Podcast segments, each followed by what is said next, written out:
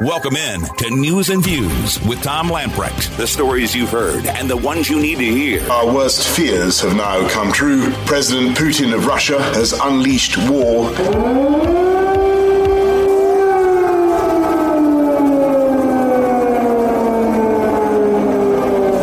Russia's response will be immediate and lead you to such consequences that you have never faced in your history.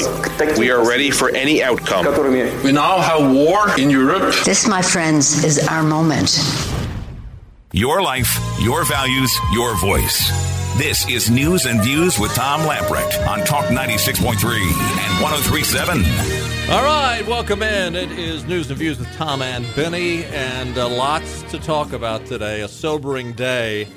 Uh, my wife called me a little while ago, and she was out doing some uh, grocery shopping. She was over at Sam's, and she said people are in panic mode, which I, I I haven't been out and about, but apparently people were just hoarding water, and the cars were around the block lined up to fill up their gas tanks. Really? Yeah, which uh, surprised me.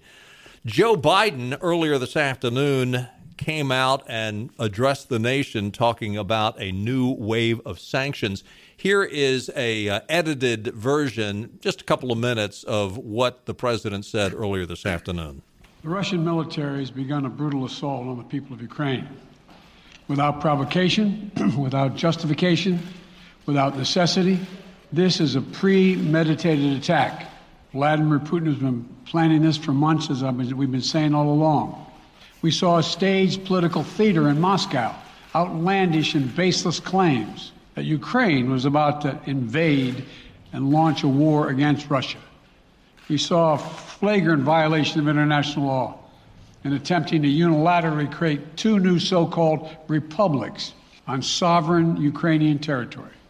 Putin is the aggressor, and now he and his country will bear the consequences.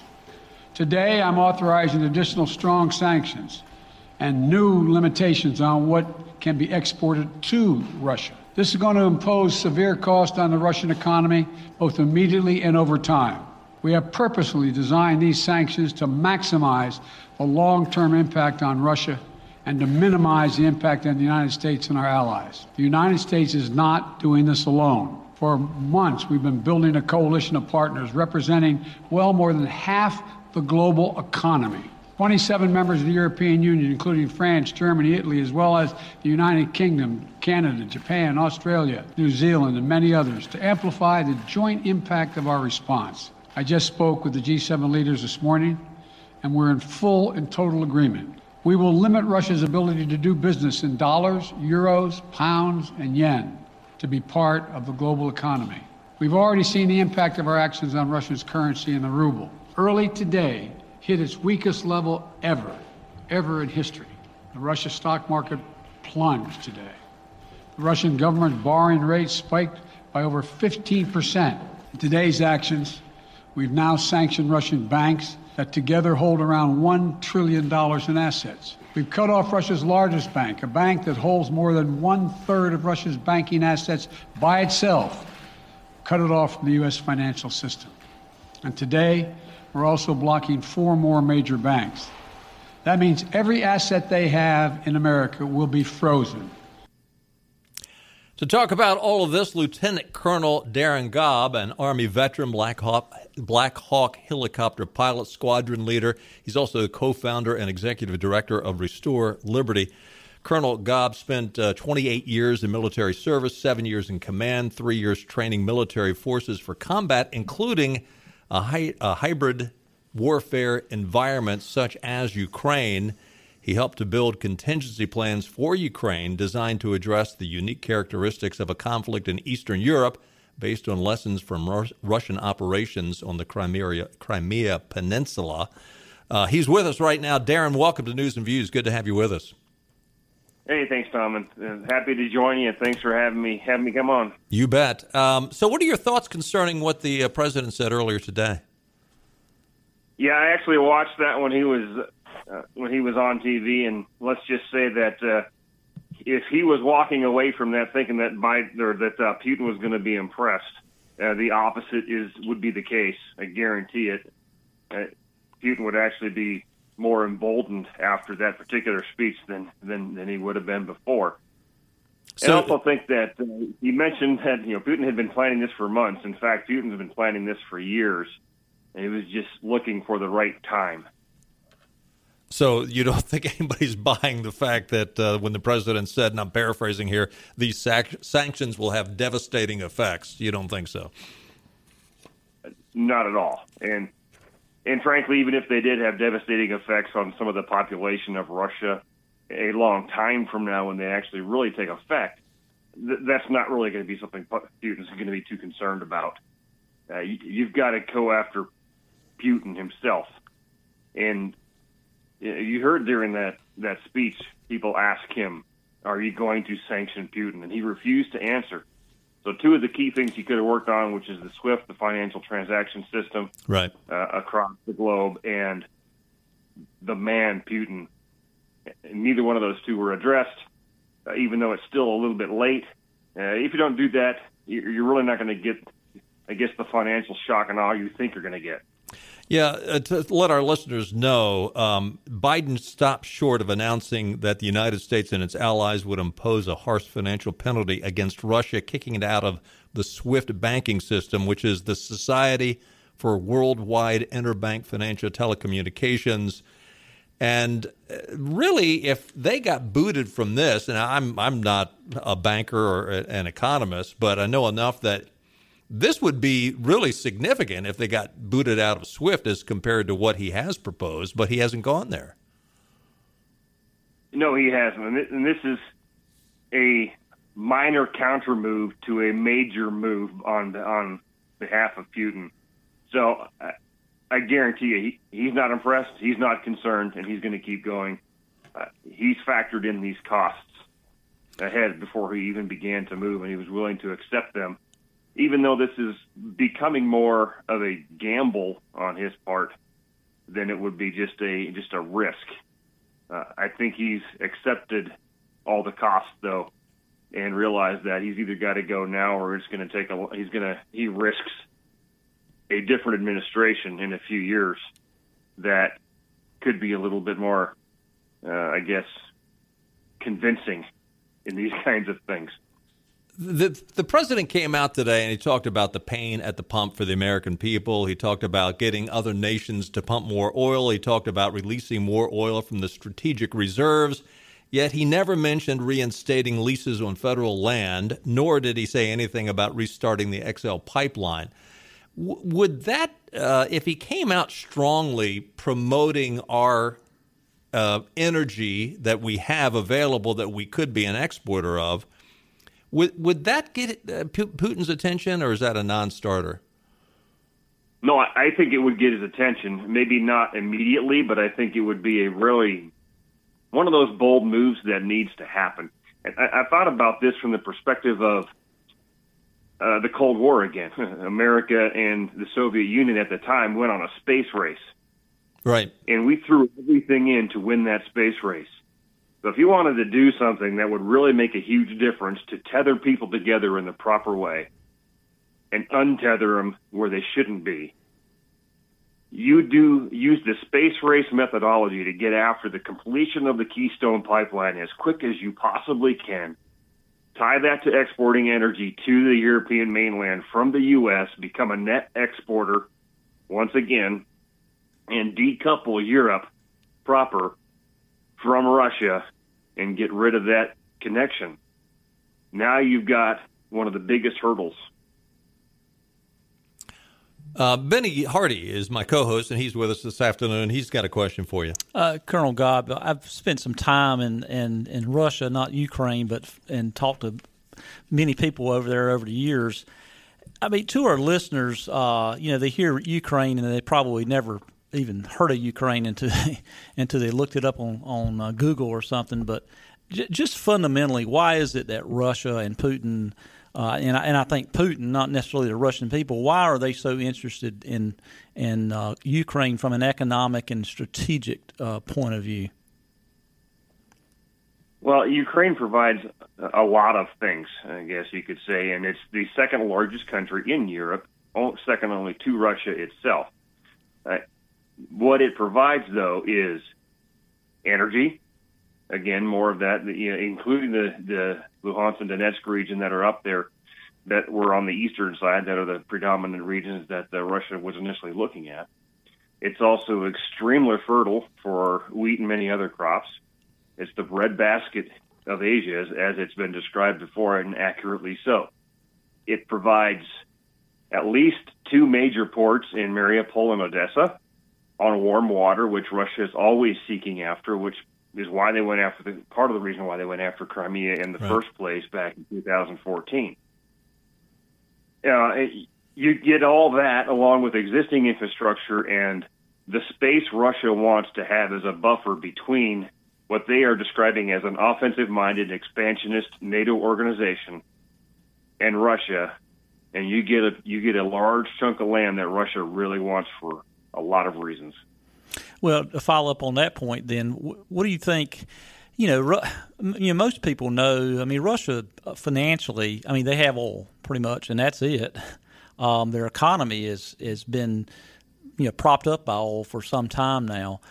You know, depending on this thing in Ukraine, if it you know is is quick. They go over and take over, uh, basically take over Ukraine without much effort. You think they will look to the Balkans to the uh, west next? Um, I mean, at this point, it's as always forecasting what he's going to do is is always a challenge. Uh, I, people looked at me like I was crazy when I told them back in August when we were packing up our last ounces of credibility on the on the C-17 leaving Afghanistan uh, that I told them Ukraine was next, and they thought I was crazy. But here we are. Hmm. So my my guess is if Russia does anything else towards the west, now one of the areas that we've constantly looked at is called the Suwalki Gap, which is that small finger of land on the northeast side of Poland that is a uh, lays up against Lithuania and it goes to uh, it splits out Kaliningrad, which is Russia to the west, and Russia, the main the mainland Russia to the east. There's a little piece of Russia right there on the, on the water, and that's been a point of concern for a while as well. And and the ability for Russia to, to use that space and potentially move into the Baltics more than they would the Balkans. Mm-hmm. Uh, but I, I do see there's a possibility that he, if he has extreme success somehow in Ukraine, that Moldova is one of those countries too that's that is right there on the east side of Romania. That he might be interested as well, and I think that depending on the kind of fight that the Ukrainians put up and what he's got left, that all of these things that we we have to count them in the realm of the possible options he could pursue, because he's clearly shown that he's not afraid to take on an entire large country. We're talking to Lieutenant Colonel uh, Darin Gaab, who's retired but very well spoken and well versed on what's happening in Ukraine. Uh, there was a story out on the Daily Wire earlier today, Darin, saying that a Russian platoon, a reconnaissance platoon, has uh, supposedly surrendered to Ukrainian troops. Have you heard anything about that? And is that a fluke, or do you? And as I read this story, I wondered to myself, okay, were they overpowered by the Ukrainians, or were these Russian troops thinking, wait a minute, we thought we were here for reconnaissance, and and now we're firing shots at uh, in a lot of cases, you know, family members. I mean, it's almost like the North fighting the South in the Civil War here in, in the United States, uh, you know, a century and a half ago. Uh, what is, I mean, is it possible that Russian troops are going to get into Ukraine and say, wait a minute, I didn't sign up to, to shoot my fellow man like this?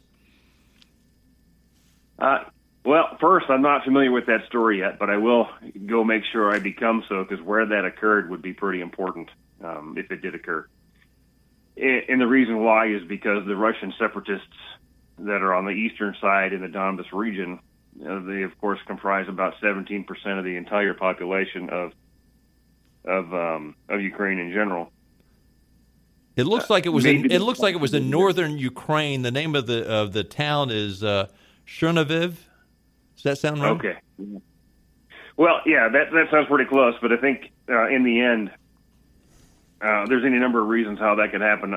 I'd, I'd have to go back and, and take a look at it and see if anybody even really knows that answer because it's it is very possible that uh, you know Ukraine Ukrainians are enjoying some success themselves in this. I guess if there is success to be had, uh, I've worked alongside of and fought alongside of some Ukrainian people uh, in some of the places in the Middle East that we were at, and uh, they they know how to fight. Uh, they're not necessarily as technologically advanced or technically specialized in certain areas, but uh, when it when it comes down to it, these are these are countries that lived under the, the Soviet thumb for a lot of t- a long time, and they really don't want to go back to that. So uh, they're they're going to put their all into it, and they're, they're definitely fighters. Well, I was going to say, uh, for for the soldiers fighting uh, for Putin, it's a job. For the Ukrainians fighting for their freedom, it's their life, and you know that that's it's hard to calculate how what what that is worth. Granted, they're outmanned and they're outarmed by the Soviet Union, by Russia, but uh, I say Soviet Union because that's what Putin wants to go back to, the old Soviet Union. But uh, how much does that count for? I mean, is that is that significant? I mean, you, you've, you've commanded men in the past. I mean, when when their heart is in it and they're fighting for their life, uh, is that a big significance? Uh, it's huge. It's almost immeasurable to be able to know that you are fighting for your fi- your family and your homeland. excuse me, mm-hmm. versus just doing what your boss says. Uh, that that is a big deal, and that goes back to the the I well, I guess the fact that uh, Putin could have some challenges by occupying a country of 44 million people, yeah. and it, it, it before we went into Iraq, it was called you know if you break it, you buy it. Right. And it's the same it's the same deal here. Right. Yeah, and they didn't have a real good success in Afghanistan. I mean, yeah, they they wanted to get out of there and never come back. Um, let me ask you: Do you do you see any um, other country putting troops on the ground? I know the president has said, you know, we're not going to have Americans on the ground in Ukraine. Do you see any countries putting troops on the ground, and and do you trust the president's word to be accurate on that? Well, I, with the president, I, I think we only have to take him at his word. We really don't have any other choice. Uh, well, that's not real. We'll that's not reassuring, there, Darin. well, I wasn't going to say it. boy, excuse me, boy, something's going on over here. But um, yeah, it's. Uh, I, I find it unlikely. I think uh, for any country to really go in there in any kind of significant force. But uh, one of the, I guess, one of the higher questions I get that we as a nation would have to ask ourselves before we did something like that. This we're talking about a, a first conflict between what we call near peer competitors, uh, between superpowers, and we have this thing called the War Powers Act, where before we go to war, we're supposed to have a congressional declaration right. to that end. It can be unilaterally said. The president just says, "Hey, I want to go to war today," and then off you go. Um, so I think if you're not if you're not addressing that and making this a national conversation and debate, then you've got some challenges you got to overcome. But I do find it unlikely that we would put significant forces into the Ukraine. Um, and one thing I do agree with that's happening right now, if you're going to do anything, you only put them in NATO NATO countries. The countries they're going into, I know where they're going into. I've, I've stayed on those bases and, and trained on those bases, so I know what they're capable of. Uh, to go beyond that, I think is to put us right there between the hammer and an anvil, which is a place you don't want to be. Well, speaking of NATO, uh, do they have the wherewithal, or to quote Sarah Palin, the cojones, to stand strong and stand united? And you know, so far it doesn't sound like they've given up the the Russian energy. Uh, I mean, you know, President Trump, it's all he could do to get them to pay their fair share. Uh, do you see NATO as really a strong uh, conglomeration of nations that would stand strong against Putin? Uh, not yet. Um, in this situation, because one, you got Ukraine, who's not a NATO uh, member, and most likely never would be for a variety of reasons. But this should be a wake up call that uh, this uh, this idea that this kind of conflict and warfare is over and we're too advanced for this kind of stuff has got to go away. And at the very least, it ought to do a couple things. One of them is that the, NATO nations that Trump was talking about trying to get them to spend more than 2% of their GDP on their own self defense. They ought to look that real hard now. And then maybe countries like Sweden and Finland and others, other those who who ha- would have some interest potentially in joining NATO should should uh, kind of re- re-energize that discussion and basically be like, you know what? Oh, we've got an expansionist former KGB prime minister in Russia taking on a country that's the size of Texas to annex it, and whatever that looks like in the end. Who's to say where he's going to stop? Right. Colonel Gaab, what, what do you think? Um, where do you think China falls on all this? Uh, there's been reports out today. You know, there were some, you know, some uh, flyovers in Taiwan and things such as that. But I mean, what do you think's on China's mind right now when they're seeing what's going on and seeing NATO's reaction and the United States' reaction to to Putin? What, do you think they stand in all this? Oh, I'm certain they're watching very closely. Uh, we know for a fact that this uh, the the global message that we sent when we left Afghanistan was seen by by everybody, especially those who were looking the most in the first place. Uh, I think if they see us getting involved heavily somehow in what's going on with the Ukraine situation, that uh, we can't rule out them taking the taking the opportunity to say, you know what, let's just go 81 miles east and take over an island that we've been promising to, to take over for a lot of years. This is another opportunity for a nation to do that. Now, it's not as easy as it sounds because China's having their own problems with some uh, civil conflict, with uh, human rights stuff, with an economy that's dragging down. So that could impact their decision. However, it could accelerate it to make that kind of decision for their own sake as a distraction from their own internal problems.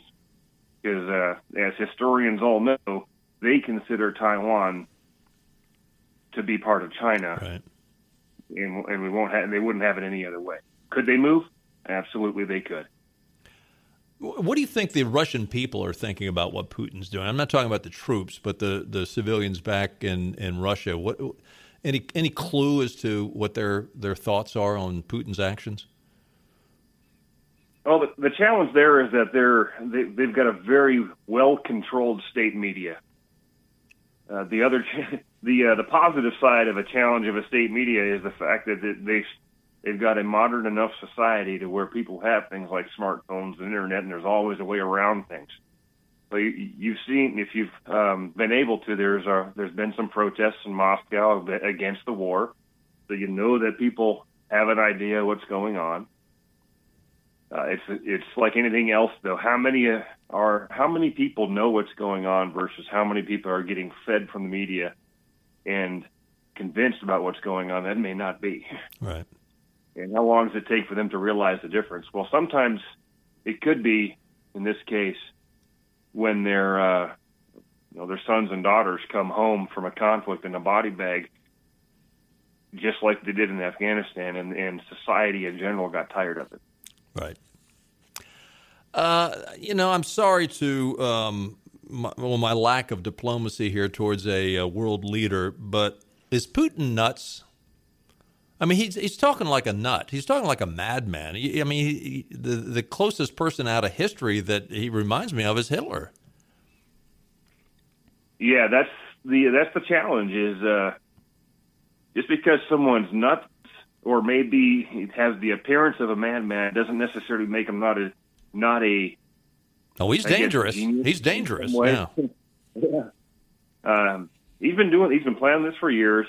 He knows what he wants to do He's willing to make the gamble. I do think he's a very intelligent person for sure. Uh, but I just think at this point he's like, you know what? I've got three more years left of probably the most compliant administration in American history, mm-hmm. potentially and specifically in modern history. Mm-hmm. And if I don't do this now, there's not another opportunity. And the, and the man's what 70, 72 years old, somewhere in there. Um, after 20 years in that position that he's sitting in, in one form or another, if I were him, I'd come to the same conclusion. Right. If, if you're going to do it, now's the time to do it. Yeah. Yeah. Uh, why did he? Why did they want to take uh, over and capture Chernobyl, the nuclear site?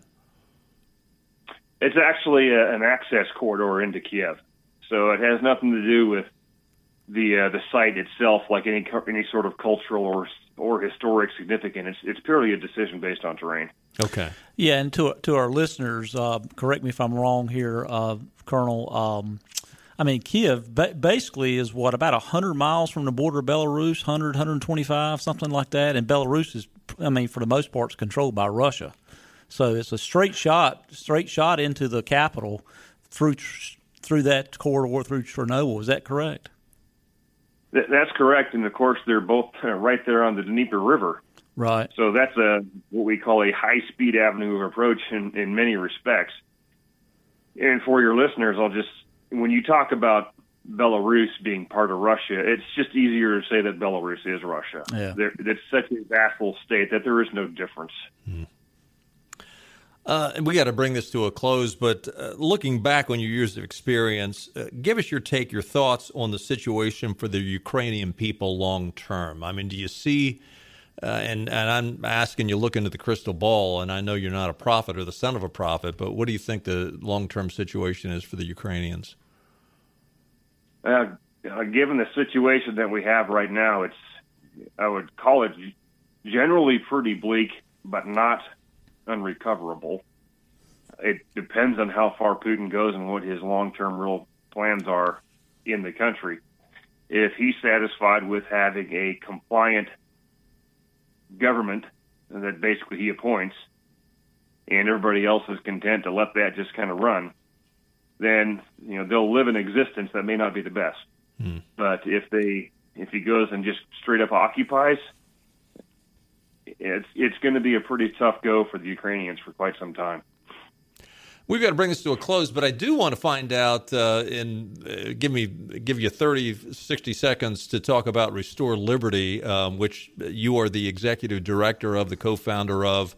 Folks can go to restoreliberty.org, restore-liberty.org. Uh, what is that organization about, Darin?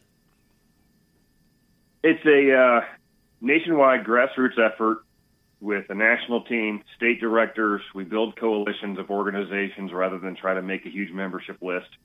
We work together to do grassroots style stuff, working with legislation, working with um, educational efforts, uh, specifically focused also on school boards and judges.